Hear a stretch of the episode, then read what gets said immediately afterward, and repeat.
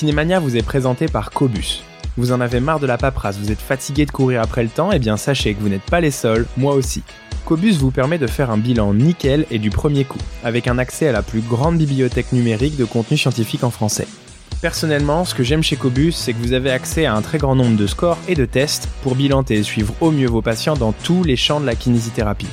Si ça vous intéresse, rendez-vous sur cobusapp.com pour un essai gratuit et sans engagement.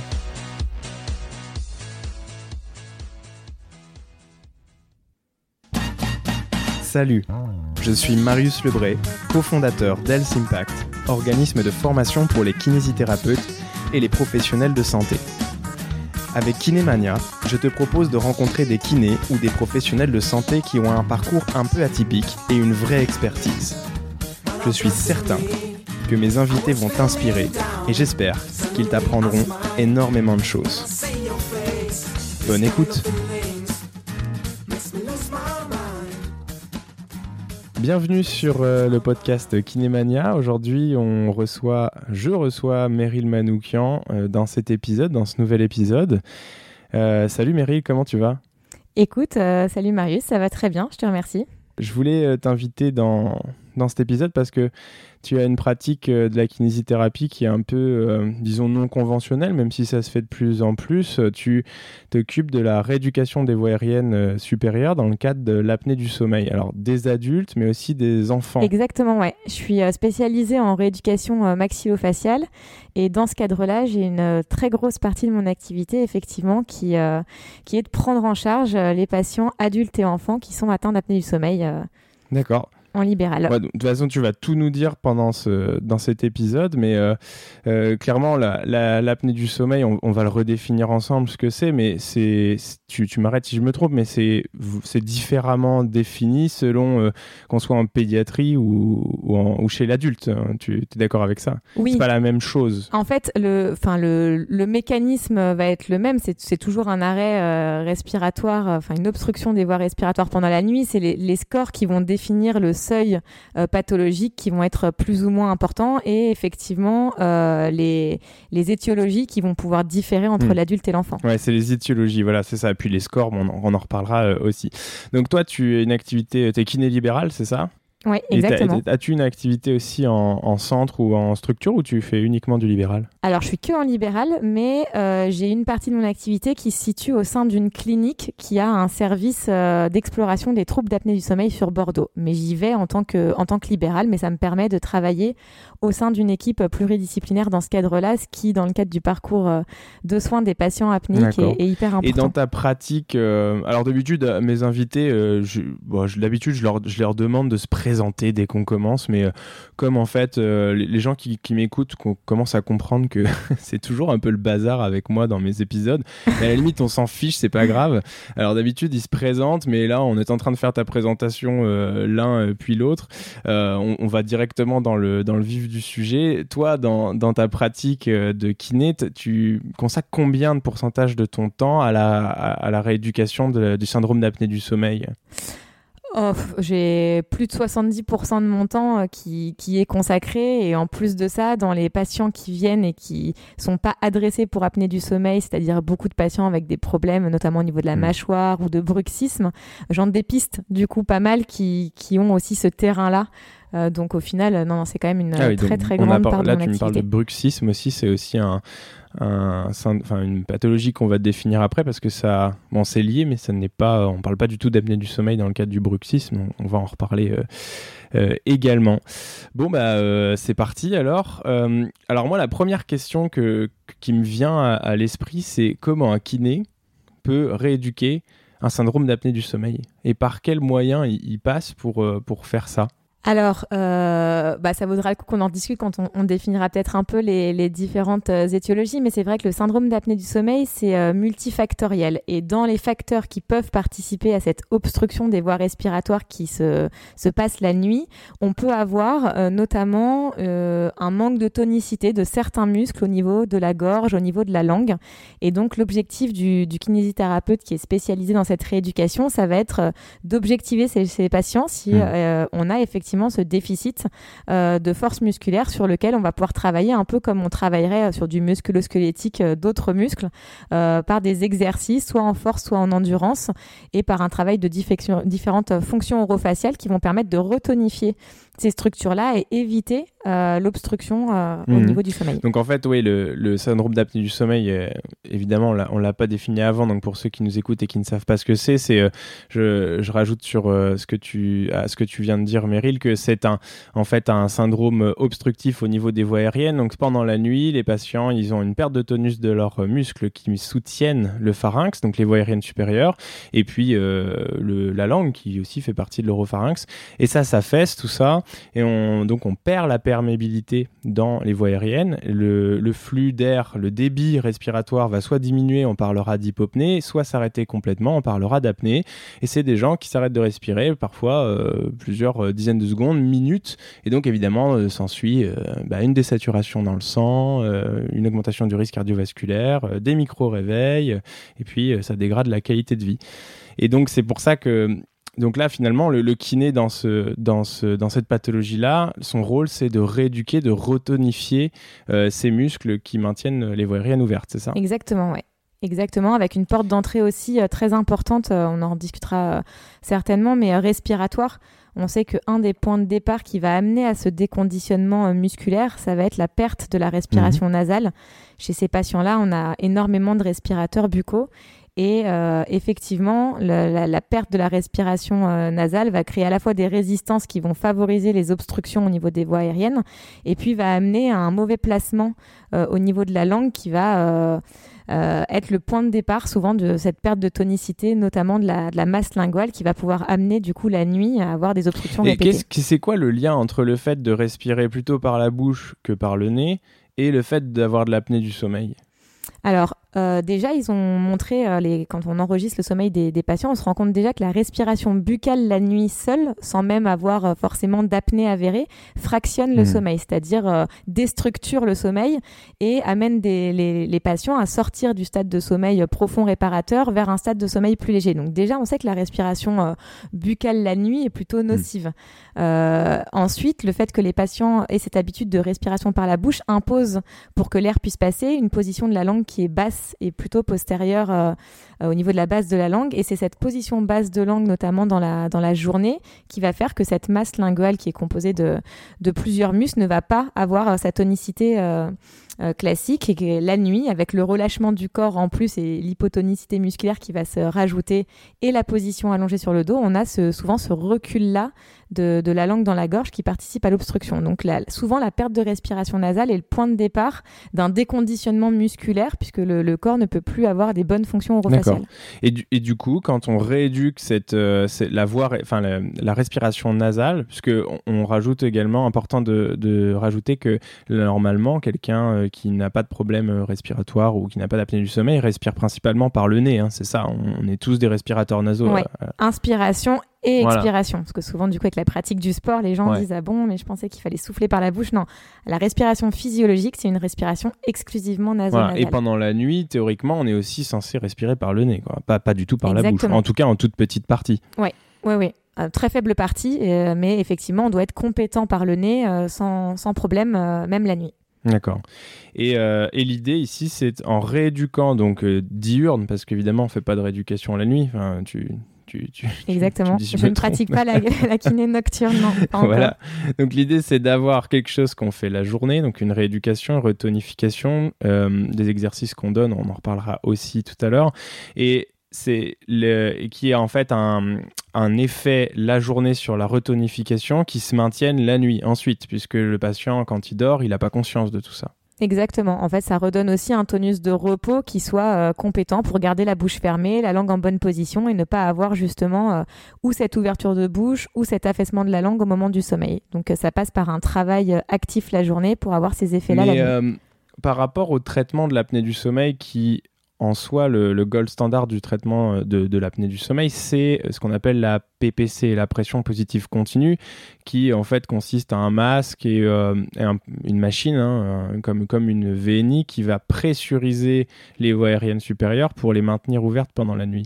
Euh, c'est quoi la, plus-value ou est-ce que c'est aussi efficace? Est-ce que de faire de la rééducation ou est-ce que c'est moins efficace? Et quelle est la différence de cible? Est-ce qu'il y a des patients qui répondent mieux à, un traitement qu'à un autre? Comment euh, Qu'est-ce que tu peux nous dire là-dessus alors, euh, si on se réfère euh, à la littérature, pour l'instant, la kiné, elle est beaucoup étudiée dans ce qu'on appelle les syndromes d'apnée plutôt modérés. En fait, on enregistre le sommeil des, des patients et on, parlait tout à l'heure effectivement que le syndrome d'apnée c'est une obstruction des voies respiratoires. Ben, en fonction du nombre d'obstructions par heure, on définit un syndrome soit léger quand c'est entre 5 et 15 mmh. par heure, soit modéré quand c'est entre 15 et 30 par heure, et sévère quand c'est au-dessus de 30. Donc la littérature, elle utilise beaucoup, enfin, elle étudie la kiné notamment dans les légers à modérés, donc euh, sur des, patients pas trop patins. Et là, on voit qu'en rééduquant, euh, globalement, on peut espérer une amélioration jusqu'à 50% de cet indice d'apnée, donc réduire à un score qui serait plutôt pas mal. La PPC, ça reste le gold standard, notamment euh, pour appareiller et, et traiter les mmh. patients avec de l'apnée sévère ou modéré avec des comorbidités. Euh, clairement, c'est mécanique la PPC. Ça veut dire il y a une obstruction, on pousse de l'air et on pousse de l'air suffisamment pour rouvrir les voies respiratoires. Donc ça n'a pas d'effet curatif. Un patient qui aurait 35 apnées par heure et qui a appareillé sous PPC euh, va, si la machine est bien euh, bien, enfin régule bien les apnées, passer un, un seuil d'apnée très faible, généralement en dessous de, de 5. En dessous de, ouais, en dessous de 5, ouais. Hmm. Voilà. Par contre, ça ne veut pas dire que ce patient-là, il ne fait plus que 5 apnées par heure euh, normalement. C'est si demain il, passe 3 nuits sans la machine, il refera son score d'apnée puisque du coup la PPC ne traite pas la cause. Euh, donc ça, c'est important pour les patients de le comprendre parce que ça nécessite que ce soit un traitement qui soit porté toutes les nuits, le plus longtemps possible et à vie. Ça n'a pas hmm. d'effet curatif direct. C'est palliatif. Donc en, fait, fait la, ça. Exactement. Et ça, c'est important et ils ont souvent du mal à l'avoir, euh, enfin, à l'entendre. Euh, donc, c'est important qu'ils le comprennent parce que du coup, ça va quand même nécessiter une observance à très long terme. Et on, on, diagnostique de plus en plus de patients jeunes et c'est pas la même chose que de demander à un patient qui a 30 ou 40 ans et qui est appareillé sous PPC qu'à un patient de 70 ans de porter une machine respiratoire euh, à vie. Hmm. Donc finalement, j'aurais tendance à dire moi dans ma pratique clairement que la, kiné peut venir même en, complément.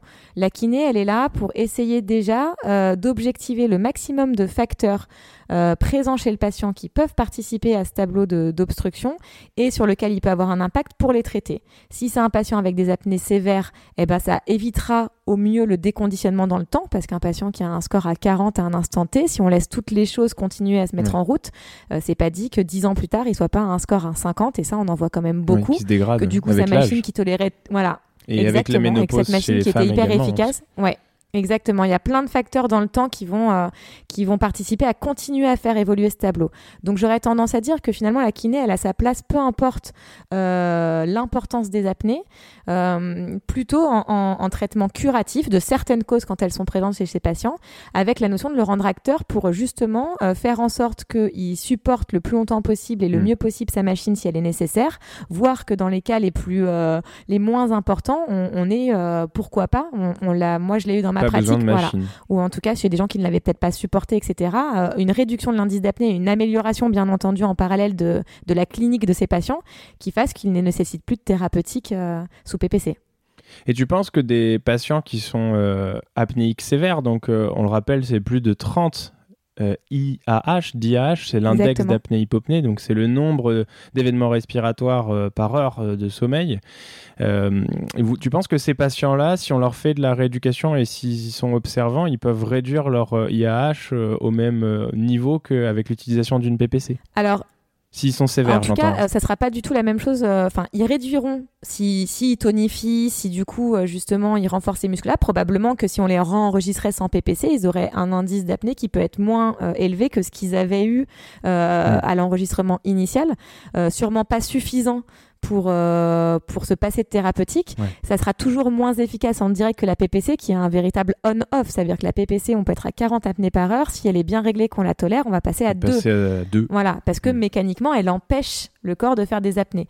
Par contre, on la retire, on repasse à 40. Donc je pense que c'est pas la même, euh, la même visée. L'objectif de la kiné, c'est de rééduquer et de traiter une partie de la cause. Alors si c'est la seule présente et qu'on n'a pas trop de biais, type on n'a pas de surpoids ajouté, on n'a pas une, une grosse mâchoire du bas euh, très reculée qui va prédisposer aussi à faire des apnées, si finalement cette, cette hypotonicité-là est le facteur majeur, ça peut dans certains cas suffire à réduire, mais ça va demander du temps. Donc elle, elle se substitue pas à la PPC dans beaucoup de cas, mais elle accompagne souvent le traitement par PPC, voire même j'ai des patients que mhm. je traite sous PPC et qui se font réenregistrer une fois qu'on a eu le temps de rééduquer pour justement objectiver si la PPC est toujours nécessaire. Ok.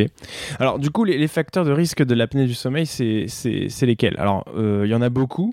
On, essaye de se les énumérer peut-être. Il y a le poids déjà. Oui, il y a le poids parce qu'on sait qu'effectivement euh, la masse graisseuse elle va s'accumuler au niveau, euh, elle va infiltrer les voies respiratoires et elle va aussi se stocker au niveau de la base de la langue. Donc comme les voies respiratoires, le pharynx se situe en arrière au niveau de l'oropharynx, on va avoir du coup déjà une réduction du calibre au niveau des, voies aériennes. Donc le poids, clairement là pour le coup, la littérature montre bien que quand on perd du poids, on réduit l'indice d'apnée. Euh, voilà.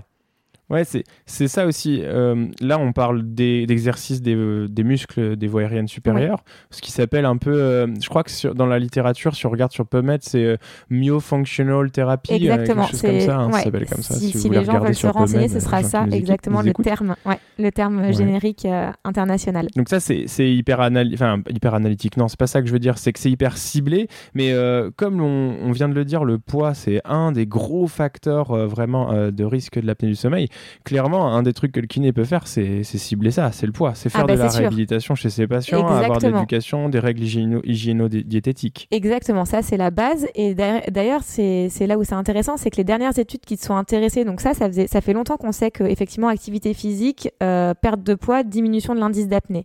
Et en fait, ils ont passé des imageries euh, je crois que c'était des IRM justement, et ils ont objectivé là mm. récemment, je crois que c'est une étude de 2020 qui montrait que euh, l'indice d'apnée, il diminuait, il était vraiment corrélé surtout au déstockage qu'il y avait au niveau du cou et de la base de la langue. Donc on se rend compte qu'en plus, cette perte de, poids-là, même si on perd euh, beaucoup de kilos physiquement, bah, finalement, c'est la, zone qui aura le plus d'importance, c'est le déstockage qui va se faire au niveau de la base de la langue. Et dans cet article-là, il disait que ce serait intéressant de savoir justement si un travail musculaire local au niveau de, de l'oropharynx et de la gorge pouvait pas aider aussi à ce déstockage là comme euh, on ferait d'ailleurs pour, euh, pour renforcer euh, d'autres muscles quand on, quand on perd du poids et qu'on y associe de l'activité physique en fait. Ouais, parce qu'en fait, c'est la c'est la distribution centrale des masses qui sont qui est le plus associé au syndrome d'apnée du sommeil. Alors on peut par exemple être en surpoids ou être obèse ou ou, plus, enfin être avoir de l'obésité morbide, mais c'est ce qui joue vraiment, c'est vraiment la distribution centrale, donc c'est-à-dire sur sur le cou, au niveau de la poitrine, au niveau au niveau du ventre. Et puis c'est un filtrat graisseux qui va avec du, des, des, muscles de la langue qui les rend moins, moins efficaces. Exactement. Donc c'est vraiment une cible, hein, euh, clairement. Alors euh, dans la réhabilitation, euh, dans la prise en charge de ces patients-là, il y a tous les exercices des voies aériennes supérieures, mais il y a aussi, comme on le disait, les règles hygiéno-diététiques et puis mettre en place des règles et de, de l'activité physique pour que ces patients-là ils puissent bah, perdre du poids et faire du sport aussi. Exactement, ouais, ouais. Et donc ça, c'est la partie poids.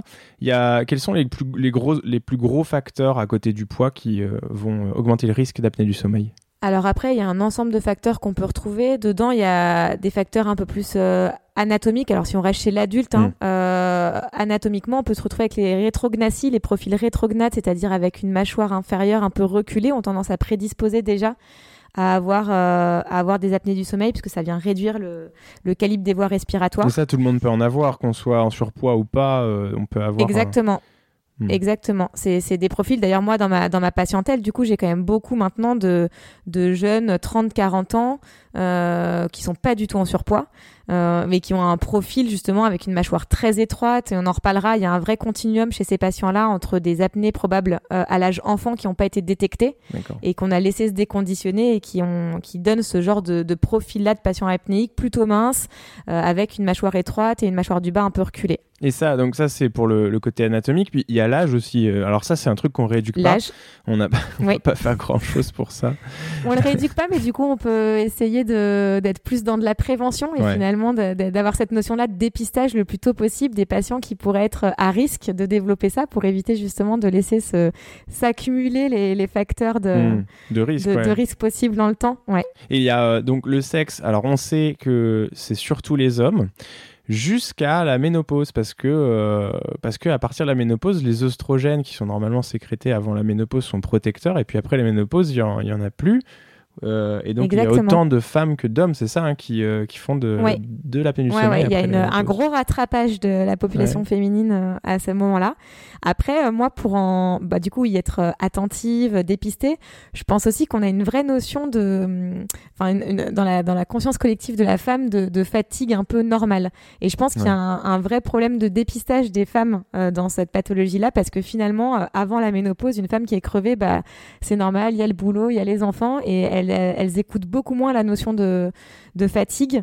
Euh, et je pense que plus que chez les hommes, ouais. C'est euh, ouais, ouais, c'est sociétal. Et c'est des femmes qui vont se retrouver, ouais, qui seront mm. exactement, ouais, qui seront beaucoup plus diagnostiquées comme en dépression. Et souvent d'ailleurs, c'est ces portes d'entrée là de patientes un peu dépressives qu'on considère comme euh, ouais, étant dépressives, qui vont quand on commence à poser des questions, bah, expliquer qu'elles ronflent, qu'elles dorment mal, qu'elles sont crevées dès le matin au réveil.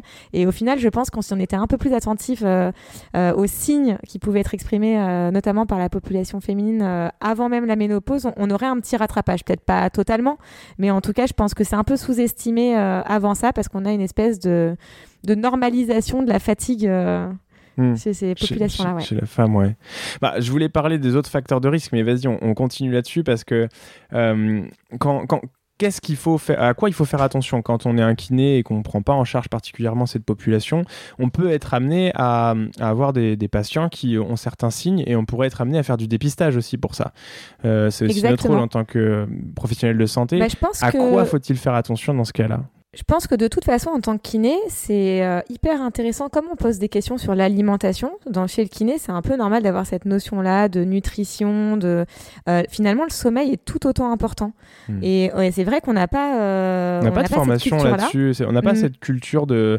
Non. Ouais, c'est vrai. De hein. poser des questions sur le sommeil des patients, qui est, mais alors pour le coup, chez n'importe quel patient douloureux chronique, primordial. C'est-à-dire, vous pouvez essayer de rééduquer une lombalgie chronique douloureuse. Ouais, parce qu'il y a un lien direct entre la qualité du sommeil et la douleur. Euh, la douleur, la régénération même des structures. C'est-à-dire qu'un patient mhm. qui n'a pas assez de sommeil profond, c'est vraiment lui, lui retirer un stade de cicatrisation, un stade de régénération. Donc je pense que c'est important d'avoir des questions un peu euh, euh, larges juste sur le sommeil chez ces patients. Alors si on parle d'apnée, ce qui peut être intéressant, c'est de demander à son patient déjà s'il ronfle. On sait que tous les ronfleurs ne seront pas apnéiques, mais c'est déjà une petite porte d'entrée. Est-ce que tous les apnéiques sont ronfleurs? Alors, tous les apnéiques sont pas. On, a des enregistrements euh, sous, sous hum, polysomnographie quand on enregistre les, patients qui montrent qu'il n'y a pas forcément tout le temps de, gros ronflements, mais la grande majorité a quand même euh, des bruits respiratoires audibles. Ouais. Il y a des questionnaires qu'on pourrait, enfin des petits, des petits questionnaires, des petits, des petits, euh, ouais, des questionnaires, c'est ça. je vais me répéter mille fois, et que tu peux utiliser dans, dans ta pratique, qui sont rapides à faire passer, que tu pourrais conseiller? Ouais, alors ceux qui existent, ils sont pas. Euh, finalement, le plus simple, c'est euh, le, questionnaire pour la somnolence. C'est l'Epworth, mm. euh, qui en fait va évaluer la, la somnolence du, du, patient, il y a 8 questions et quand c'est supérieur à 10, la somnolence, elle est considérée comme pathologique. Donc ça, ça peut être, euh, ça peut être une, première, euh, une première chose. C'est vraiment le questionnaire, euh, justement, qui fait consensus pour évaluer la somnolence et c'est quand même un des signes cliniques qu'on va rechercher en plus d'un enregistrement du sommeil chez ces patients-là. après, chez l'adulte, on a, alors je connais pas le, le terme, c'est le SHS. C'est un questionnaire, si on tape SHS et syndrome d'apnée adulte. C'est un, questionnaire de dépistage. Il y, a, il y a trois grosses catégories de questions. Il y a neuf questions en tout, donc on peut le donner entre deux séances, entre la première séance et la deuxième séance si les patients sont pas venus pour ça. Et puis du coup, ça. Je, je, connais pas du tout. Alors euh, honte à moi parce que. Ah, je pense que du coup, tu peux le retrouver. Le SHS, c'est peut-être le terme quand c'est les enfants. Sinon, c'est le questionnaire de Berlin. À mon ah avis, tu dois voir chez l'adulte l'équivalent. J'étais en train de me dire, parce que pour, pour ceux qui nous écoutent, je connais un petit peu l'apnée du sommeil, parce que j'ai quand même fait une thèse là-dessus, et je me disais merde, mais, et tu t'es dit, euh, tu l'as laissé passer. C'est quoi ce questionnaire SHS Donc c'est le questionnaire de Berlin, effectivement, du dépistage, ouais. C'est mm. ça. Donc ça, ça peut être un questionnaire facilement remplissable à la maison et qui permet du coup d'avoir effectivement une idée. Et ça permet aussi peut-être pour les kinés de correspondre parce que si jamais ils dépistent un, patient à risque, en utilisant ce questionnaire-là, ça parlera aux médecins chez qui ils peuvent l'adresser aussi. Donc c'est plutôt pas mal de l'utiliser.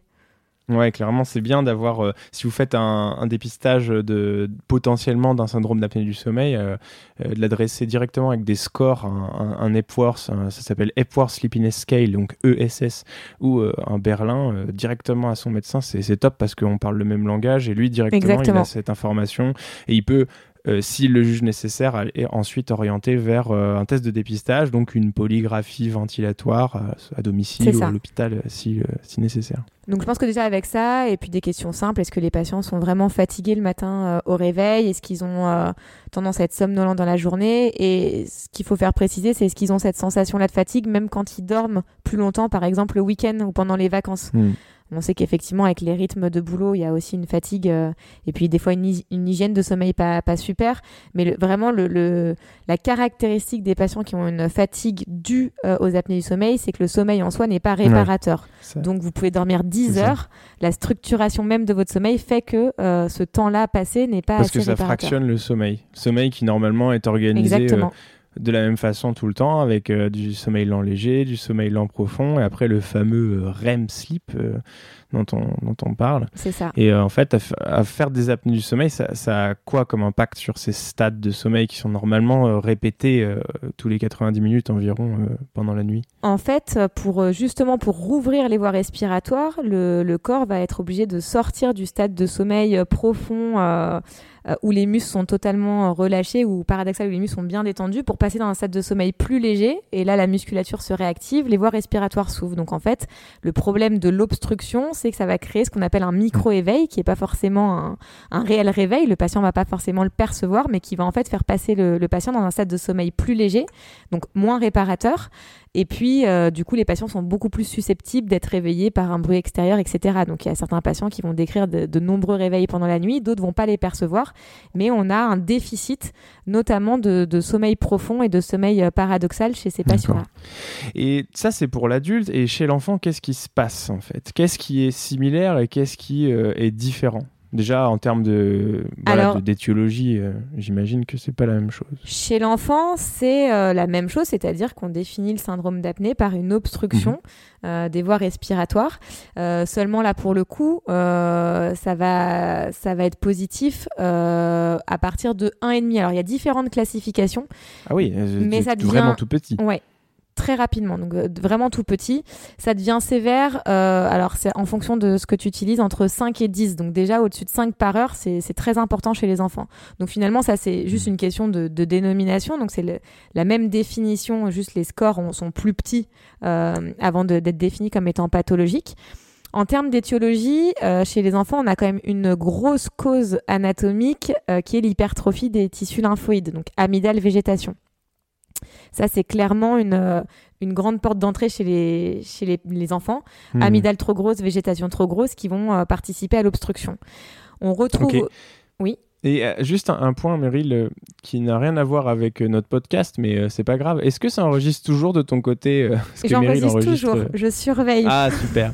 parce que je fais pas de montage, vous le savez, donc euh, je, me permets de demander à Meryl si, euh, comme on est à distance, parce que j'ai pas voulu me déplacer à Bordeaux, euh, je suis, je suis voilà, j'ai été un peu feignant, donc Meryl enregistre sa partie de son côté. Ok, très bien, on reprend. Désolé, je me disais merde si elle enregistre plus. non, non, t'inquiète, je surveille. Ok, ok, top. Donc tu parlais des végétations en fait chez voilà, les donc chez les enfants, clairement, on retrouve ce profil-là d'amygdale végétation trop grosse qui participe à ce, ce syndrome d'apnée. On retrouve aussi la langue hypotonique clairement. Euh, on a hmm. beaucoup de profils. Comme chez l'adulte, Voilà, comme chez l'adulte, euh, exactement.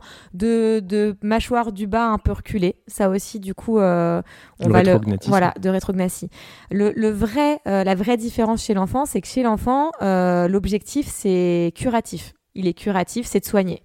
Donc, on va soigner soit en opérant au niveau ORL, et où, ça, souvent d'ailleurs ça se cumule en rééduquant au niveau euh, kinésithérapique, mais l'objectif premier c'est clairement de guérir du syndrome d'apnée du sommeil.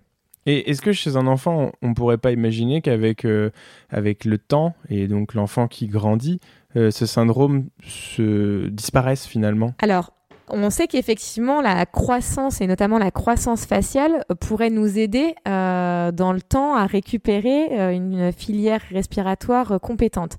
Euh, la seule chose, c'est que chez ces enfants-là, donc qui sont très souvent respirateurs buccaux, on a ce que je te disais pour les adultes, une langue basse la journée. Mmh. Et à la différence de l'adulte qui a fini sa croissance, la conséquence euh, chez les enfants, c'est que normalement, c'est les appuis de la langue, notamment au niveau du palais, euh, sur des temps comme la déglutition, mais aussi sur euh, la mastication, qui vont permettre d'avoir une bonne croissance faciale et notamment une bonne expansion au niveau du maxillaire. C'est-à-dire que ta mâchoire du haut, elle grandit bien en largeur, notamment parce que ta langue est bien placée. Donc chez un enfant qui serait respirateur buccal parce que euh, allergie, etc., la langue est en position basse et du coup on se retrouve très rapidement et très souvent avec un défaut de croissance au niveau facial qui fait que ta ah boîte osseuse elle est toute petite. Euh, à côté de ça, tu as tes grosses amygdales et ta langue qui est mal placée. Donc en fait chez l'enfant on a une vraie triade ORL, orthodontie, kiné. Euh, on évalue chez ces enfants-là quel est, quels sont les facteurs qui sont présents et on les traite. Donc finalement, on pourrait e-, essayer d'espérer dans le temps que la, croissance euh, nous aide Mm. Pour ça, il faut quand même que ton enfant repasse respirateur nasal, parce que s'il reste par la bouche, la langue reste en bas et les amygdales vont continuer de grossir et les tissus de s'inflammer. Mm. Et que effectivement, on ait une langue bien placée qui va stimuler cette croissance euh, faciale-là. Donc il y en a chez qui... Euh, ouais, excuse-moi, vas-y, continue. Non, je dis, il y, en a chez qui, du coup, effectivement, on, discute beaucoup euh, justement entre professionnels en se disant, bah, si les amygdales, si on n'a pas trop de conséquences sur, sur la, clinique la journée, hein, parce qu'on verra, mais chez les enfants, ça peut être des profils hyper compliqués. Si la clinique est pas trop remarqué, euh, on peut se dire, ben, on met un petit traitement local euh, corticoïde, Montelukast pour essayer de faire réduire les amygdales. On ferme la bouche, on rééduque la langue, euh, voire on met un petit traitement orthodontique assez tôt et on se laisse un peu de temps en espérant qu'on n'ait ni besoin d'opérer, ni besoin voilà d'appareiller, etc. Donc c'est la stratégie thérapeutique chez les enfants, ouais. J'ai clairement l'impression, c'est ça que je voulais dire, que le, la respiration, cette affaire de respiration buccale, respiration nasale, même si elle est importante chez l'adulte, elle est elle est primordiale, elle est encore plus importante chez l'enfant parce que si je comprends bien ce que tu me dis, bon déjà c'est un facteur euh, qui va entraîner de l'apnée du sommeil, mais ça va être carrément quelque chose qui va modifier leur, euh, le développement de leur, euh, de leur os, et donc du coup même de leur faciès, ah, de, de, ce à quoi ils ressemblent en fait. Exactement, et ça c'est ce que je te disais quand on, on parlait des adultes qui n'étaient pas forcément obèses, bah, ces profils-là de patients pas forcément obèses avec euh, justement un visage assez allongé, un palais très étroit pour peu qu'il y ait eu le mhm. pouce, du coup un palais très creusé. Faut pas euh, sucer son pouce quand on est enfant Alors l'idéal, non. faut pas sucer son pouce quand on est enfant et euh, faut arrêter pouce et tétine, on dit avant 3 ans, mais entre 1 et 3 ans, c'est le mieux. Effectivement, ça participe un peu à tout ce schéma-là. Mais euh, cette, cette, perte de la respiration nasale, je pense que là, pour le coup, c'est un réel rôle du kiné de la dépister chez les enfants, de la travailler, de la rééduquer, parce qu'elle a des conséquences, effectivement, euh, pour plein de pathologies qu'on connaît respiratoires chez l'enfant, type plasme, etc. Hmm. Euh, elle, elle, entraîne une hyper-médicalisation de ces gamins-là qui, du coup, n'utilisent absolument pas leur nez. Et en plus de ça, elle perturbe énormément la croissance faciale. Et une fois qu'on est à l'âge adulte, eh ben, c'est forcément des opérations pour corriger tout ça, et c'est beaucoup plus compliqué, ouais. Et euh, concrètement, qu'est-ce que tu fais, toi, avec euh, ces patients en, séance? Alors, ben, ça va dépendre un peu de ce que je retrouve bien, mais les, trucs classiques, première chose, c'est... Euh... Effectivement, mais, mais s'il fallait... voilà. Dans les grands axes, euh, au niveau de la respiration nasale, ça va un peu dépendre de, du profil de mon patient, mais il y a la mise en place d'une hygiène nasale. d'une quoi? Ça veue dire une hygiène nasale, c'est apprendre... Ouais, apprendre à se laver le nez. Alors euh, l'idéal c'est euh, des lavages, tu sais, à haut volume, basse pression, type. Euh, mm. Il y avait une corne là, tu fais pas ça à un bon volume, voilà. C'est rhinocorne, c'est ça? Je sais pas si c'est. un rhinocorne, ouais. Ah, Rhino Horn. euh, je sais pas si c'est une marque, je t'en donne une deuxième au cas où. Euh, ouais, c'est pas du placement de produit, hein, j'ai pas de Il y a le Respimer aussi dans ces cas-là. Respimer, allez hop, c'est parti. euh, donc l'idée, c'est qu'effectivement, un nez que tu n'utilises pas va avoir tendance à beaucoup plus euh, congestionner, avoir, ben, on le sait, hein, les sécrétions plus épaisses, etc. Donc première étape, avant de leur réapprendre à respirer par le nez, on va, on va faire en sorte qu'il n'y ait pas trop de résistance. Donc lavage nez de Chez l'enfant et chez l'adulte aussi, ça, on peut, ouais, un conseil qu'on donne chez les deux, hein, chez tout et franchement, ça devrait être euh, comme apprendre à se laver les dents et les mains en sortant des toilettes. Ça devrait être dans la conscience collective ah, d'avoir une hygiène nasale. Ah, mais je, je plus sois. Euh, se laver le nez avant d'aller se coucher. Euh, si vous avez des problèmes de sommeil, c'est déjà un premier ah, pas. Bah, c'est sûr. Et chez tous les patients avec des sinusites, les céphalées, etc., il y a une grosse porte d'entrée de congestion. Enfin, ça marche très bien, c'est génial. Donc ça, ça peut être un conseil. euh, Donc hygiène nasale. Mhm. Et ensuite leur expliquer qu'un nez qu'on débouche et qu'on n'utilise pas ne sert à rien. Donc stimuler au maximum la respiration par le nez. Euh, alors ça va dépendre si on a une cloison nasale déviée, si c'est compliqué. Je peux passer par de la rééducation respiratoire classique, euh, travailler les volumes, travailler le rythme respiratoire, euh, euh, travailler la rééducation abdomino-diaphragmatique. Enfin voilà, la- la- l'idée c'est de la rendre compétente le plus possible. Et à ça, je rajoute euh, que je leur demande de passer beaucoup de temps bouche fermée en respiration par le nez sans avoir forcément à y penser. Mhm. Et ce que je leur conseille souvent, c'est de tenir un petit trombone de bureau, euh, trombone plat, à plat entre les lèvres. Et je leur dis, tous les trajets en voiture, les temps de télé, si vous bossez devant un ordi, Ah ouais, vous mettez le trombone entre les lèvres, et comme ça, ils passent du temps bouche fermée, ils passent du temps en respiration nasale, et ça, les, ça leur réapprend à utiliser leur nez sur un temps où en plus ils y pensent pas, parce qu'il faut savoir que quand même chez les gens qui perdent la respiration nasale, des fois la respiration est un peu anxiogène. Hmm. On a beaucoup de profils un peu d'hyperventilation avec une Ah oui. respiration un peu anxiogène. Donc fait. le fait que ce soit sur une activité, voilà, pas concentré sur autre chose et puis passer du temps, ça, ça aide beaucoup à réautomatiser les choses. Dans les, dans les deux cas, donc enfant, adulte. Parce que Ouais, L'enfant, enfant, ça dépend de son pas- âge. ouais. j'imagine. Oui. Ouais, alors hyper tôt. Alors l'enfant, je demande de faire la même chose avec des abaisse langues. Euh, Mhm. bâton de bois, genre je dis aux parents de faire un collier, il rentre de l'école, il met le collier, dès qu'il peut, euh, il tient ce petit objet-là, donc euh, s'il y a des temps d'écran, bah, autant les rendre un peu Utile utiles, donc à du quelque coup, chose. sur ça, voilà. L'histoire du soir, enfin le maximum d'activités où ils peuvent bouche fermée, les parents en plus ils sont souvent ravis que ça les fait moins parler, etc., donc ils sont motivés. Surtout Donc, dans la j'ai le même du conseil. pourquoi, pourquoi, pourquoi. Exactement. Exactement. Donc ça, c'est vraiment un truc. Et alors, chez l'enfant, ça marche hyper bien. D'accord. Hyper bien. Ah ouais. Attends, enfin, je t'ai coupé, désolé. Donc ça, ouais. c'est... Ouais. Mais non, mais je suis, Non, non, je suis mais ravi d'entendre ça parce que je connais euh, vraiment pas du tout ce, ce versant-là de la rééducation, mais même de la de l'apnée du sommeil. Donc, euh, donc d'accord. Donc c'est comme ça. Et toi, tu vois vraiment des résultats sur euh, la rééducation par l'éducation à, à Ah oui, respiration alors c'est sûr que... Ouais. Non seulement, alors chez l'adulte, euh, évident, et les gens te le disent Hmm. d'ailleurs, hein, ils te disent, mais en fait, euh, je me rendais compte que j'utilisais pas du tout mon nez. Alors c'est hyper important parce qu'on on, on parlait de la place de la kiné. Si on revient à l'adulte, un patient qui est appareillé, il- donc tu l'as expliqué, c'est un masque relié à une machine qui pousse de l'air. Et il y a différents types de masques. Il y a des masques qui prennent que le nez, mais ça nécessite qu'on respire euh, que par le nez. Mhm. Et des masques qui prennent le nez et la bouche. Et ceux-là, et on sait qu'ils ont un appui sur la mâchoire qui est pas forcément euh, Ouais. super parce qu'ils ont tendance à reculer la mâchoire et donc à rajouter déjà des résistances. Donc déjà en kiné, ça peut être un objectif en soi d'essayer de permettre à un patient de s'adapter à un masque nasal. Et pour ça, ça va être de lui redonner une compétence au niveau de la respiration par le nez pour éviter qu'il ait besoin d'ouvrir la bouche, que ça crée des fuites et que ça crée du coup des, des Ouais, inconforts. tout à fait, clairement. Donc ce versant-là, il est hyper important.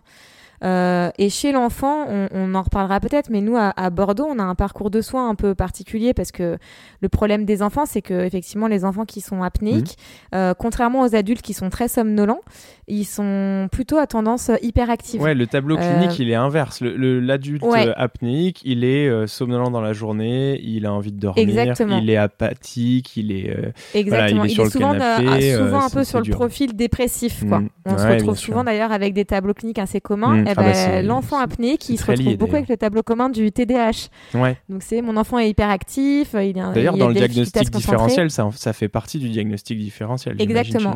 C'est souvent des portes d'entrée de, effectivement, de d'enfants euh, qui, qui rentrent euh, dans, dans un processus de, de diagnostic de TDAH et chez qui on demande de faire un bilan sommeil pour être sûr qu'on n'a pas euh, bah, ou l'un euh, et l'autre. ouais. euh, voilà. Donc, euh, c'est des enfants assez, euh, assez actifs, effectivement, qui vont avoir de la difficulté à se concentrer, de la difficulté à, à gérer leurs émotions. Et donc, en fait, euh, nous, on, on- donc, je travaille avec une pneumopédiatre qui est spécialisée. Mais il faut savoir que les, les apnées chez les enfants, c'est 2 à 5 de la population. Et je pense qu'encore, euh, c'est. Alors, Ah ouais. apnée, en fait, plus généralement, ce qu'on appelle le TROS chez l'enfant, c'est-à-dire les troubles respiratoires obstructifs, qui vont aller du ronflement Mhm. à la dernière marche la plus importante, à savoir les apnées, en passant Le par. TROS, c'est ça? T-R-O-S. Exactement, TROS. Trouble C'est la nouvelle nomenclature. obstructif. Exactement. Et en fait, donc si tu calcules, tu vois, en Aquitaine, ça te fait déjà plus de 20 000 enfants, euh, sachant qu'on a très peu de pneumopédiatres spécialisés ou de somnologues spécialisés. On est parti du, du, du- enfin de du fait qu'on a remarqué qu'effectivement, généralement, un enfant qui appelait pour euh, se faire dépister, il avait déjà quatre mois d'attente avec la pneumopédiatre avant qu'elle puisse le voir, que finalement, quand elle le voyait, eh ben, elle devait lui demander d'aller voir l'orthodontiste, l'ORL, la kiné, qu'on reprenait encore 3-4 mois d'attente pour les professionnels de santé, puis qu'elle revoyait l'enfant pour faire une synthèse. Et ça, ça fait quasiment 6 mois, 9 mois, et c'est une année scolaire. Et finalement, c'est des enfants qui se retrouvent avec des difficultés scolaires et un, un temps de prise en charge qui est trop long. Ouais, et puis pendant ce temps-là, ils ont grandi, ces enfants. Exactement. Ils ont, grandi. Enfin, il faut savoir que c'est souvent des cas hyper compliqués dans les familles à gérer, euh, avec euh, beaucoup d'éclatement de cellules familiales euh, avec ces enfants-là, parce que parce que c'est des profils très difficiles. Donc l'idée, ça a été de, réduire ce temps d'attente-là.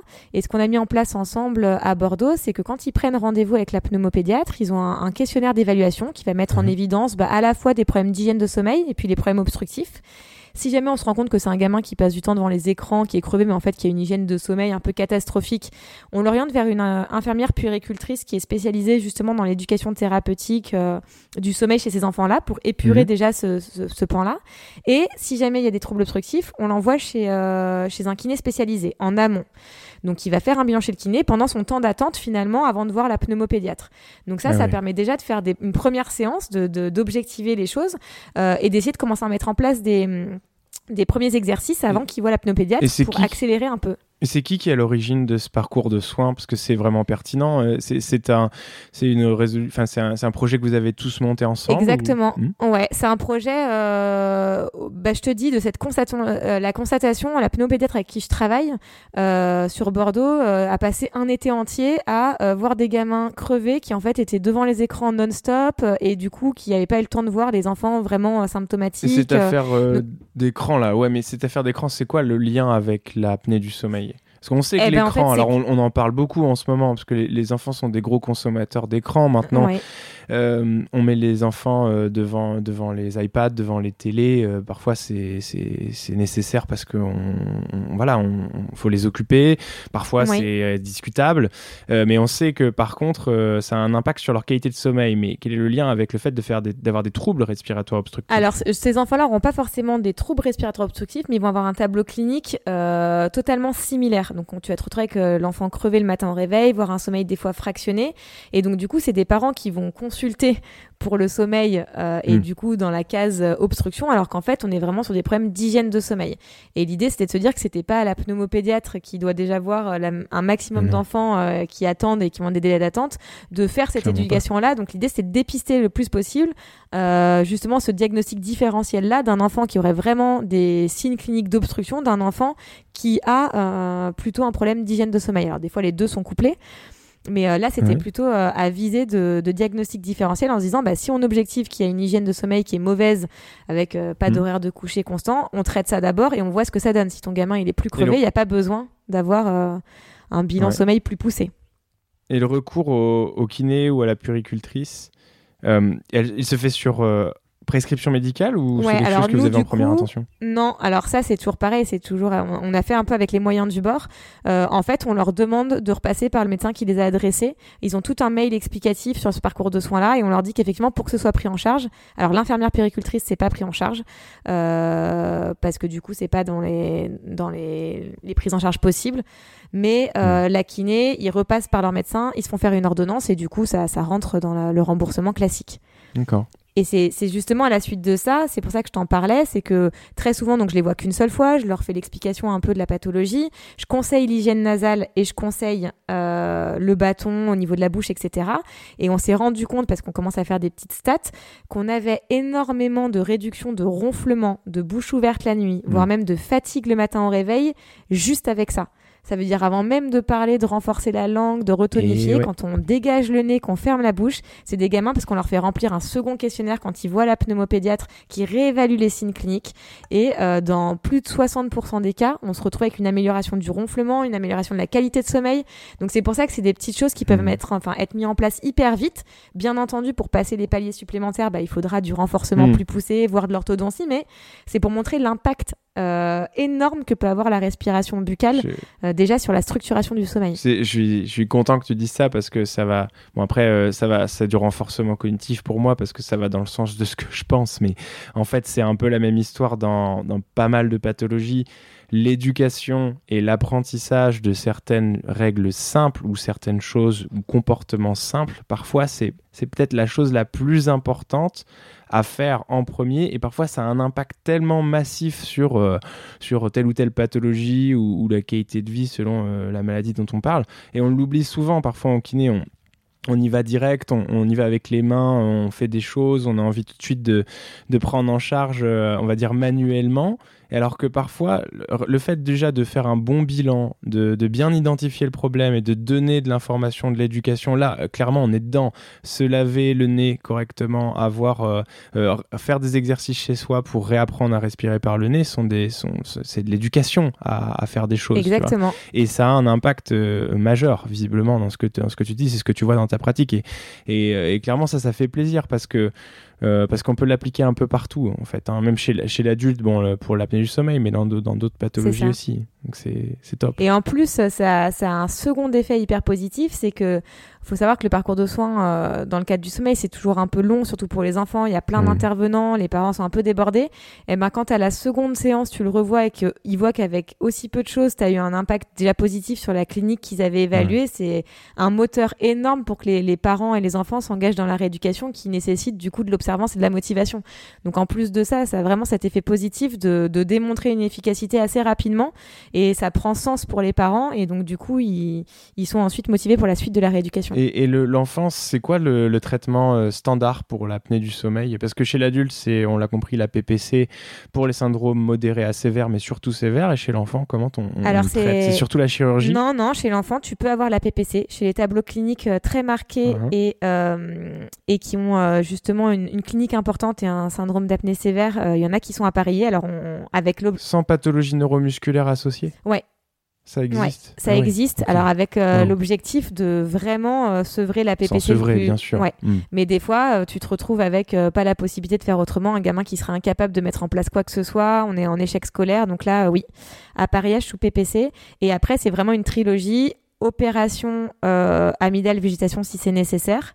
Euh, traiter les allergies, voilà tous les tous les mécanismes qui peuvent entraîner l'obstruction nasale, rééduquer et et ou orthodontie en fonction de ce qu'on a trouvé. Euh. donc c'est cette triade là qui va être curative chez les chez les enfants et allergie qu'on retrouve chez les adultes aussi, on l'a pas dit, mais euh, euh, un des, une des choses qu'on doit faire euh, quand on a un patient qui a de l'apnée du sommeil, si on doit vraiment penser à sa perméabilité nasale, on retrouve Exactement. encore la ah bah c'est la porte d'entrée. C'est la porte, ouais, clairement. Et, et moi je me rappelle quand je prenais, quand j'installais des machines, donc des PPC chez des patients, les premiers trucs que je leur demandais, c'est, c'est avez-vous le nez bouché, clairement. Exactement. Et si vous avez le nez bouché, l'idée c'est d'essayer de comprendre pourquoi. Alors s'il y a une cloison, une cloison nasale déviée, bon bah c'est anatomique voilà, mais euh, parfois on se rend compte qu'en fait euh, c'est des cornets turgescents qui sont un peu, un peu trop, euh, un peu trop gros, donc ça vaut le coup d'aller voir l'ORL peut-être et d'avoir une prescription de corticoïdes inhalés, par exemple. Mhm, des fois, c'est des gens qui font épisodiquement ou pas hein, des allergies. Et donc là, peut-être qu'on peut penser à un petit traitement antihistaminique.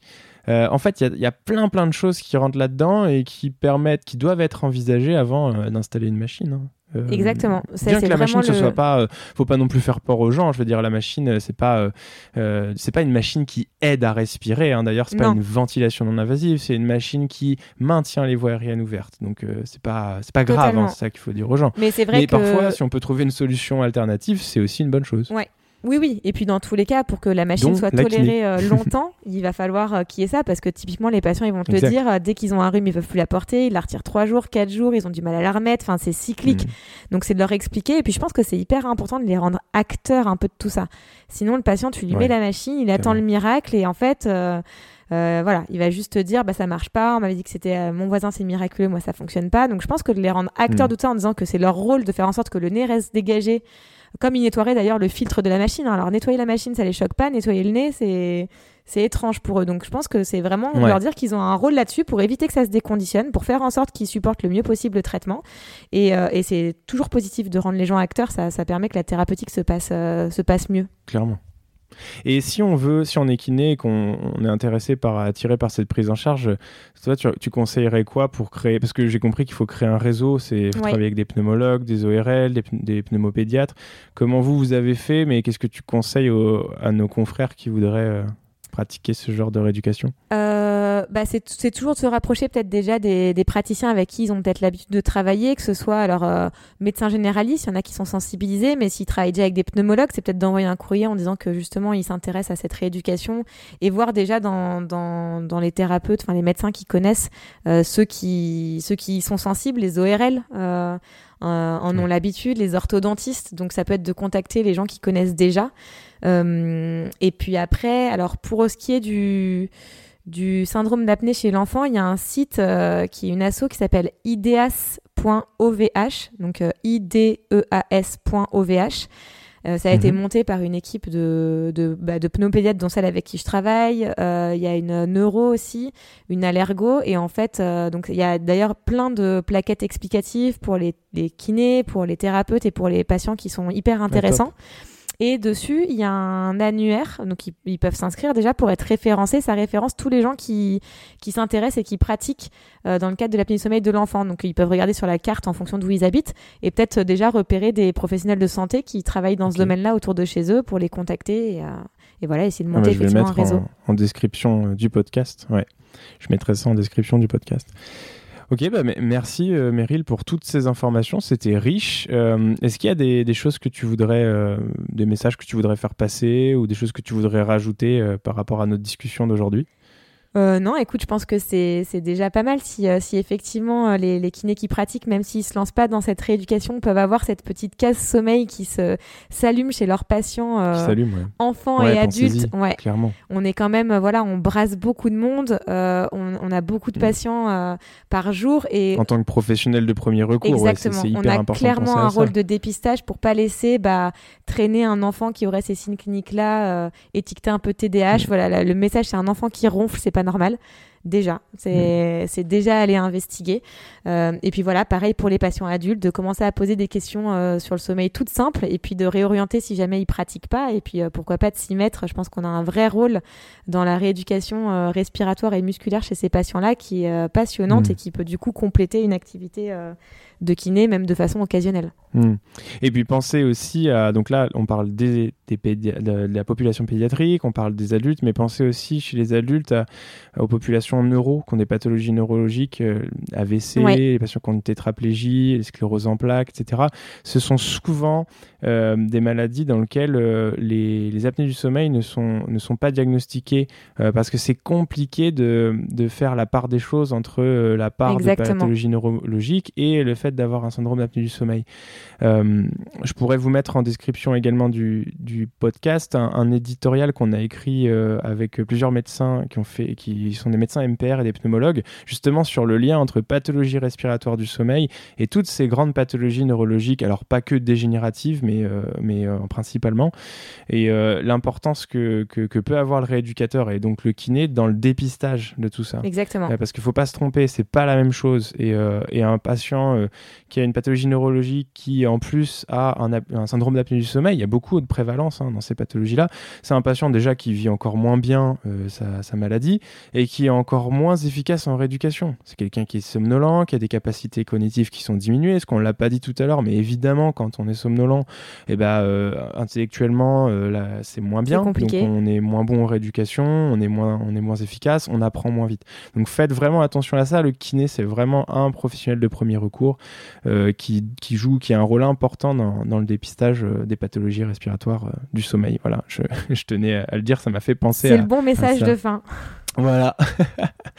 bah écoute, Meryl, merci beaucoup euh, pour ton temps. Euh, si les gens veulent te poser des questions supplémentaires, ils peuvent te contacter euh, par quel biais? Écoute, bah, tu pourras mettre peut-être dans la description mon mail à la limite par mail, c'est le plus simple. D'accord. Bah, je mettrai ton mail. Merci pour cet épisode et puis à une prochaine fois. Ça marche. Merci pour l'invitation. Bah, C'était avec plaisir. Allez, salut. Salut. Bravo. Tu as écouté cet épisode jusqu'au bout. Si tu as aimé le contenu de cet épisode, merci de le partager à au moins deux de tes confrères, de t'abonner et de mettre une note 5 étoiles sur la plateforme que tu utilises pour nous écouter. C'est hyper important pour nous. Si tu t'intéresses à la formation continue, n'hésite pas à aller faire un tour sur www.health-impact.fr. Tu y trouveras des cours de qualité avec des cliniciens chercheurs dans plusieurs champs de la kinésithérapie. D'ici là, Rendez-vous au prochain épisode.